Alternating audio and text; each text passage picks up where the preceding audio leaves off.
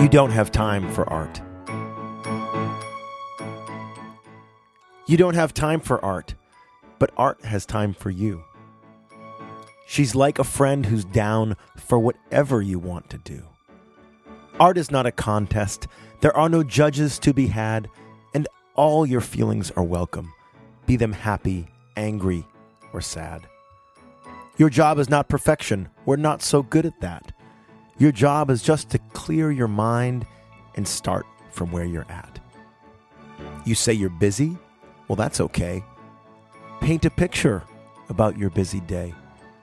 Feeling blocked, can't write a lyric, then write a song about your inner critic. Art says yes to wherever you're at. Art says, yeah, we can work with that. Art can't be stopped. She will always find a way. So there's no good reason you can't start today. There's no need for a masterpiece. Just start with something true.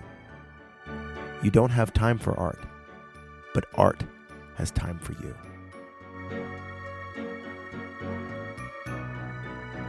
This has been You Don't Have Time for Art, a poem written and read by Dave Buddha. This is part of a website, buddhism.com where I write essays. Sometimes I write poems. And I publish every week for a wonderful audience of people just like you. And if you're a subscriber to Buddhism through the podcast, you'd like to leave a rating and review, that would be wonderful. If you're on the website and you don't realize this is a podcast and you're into podcasts like I'm into podcasts, go over to your podcast app and subscribe to Buddhism. I'll see you next week.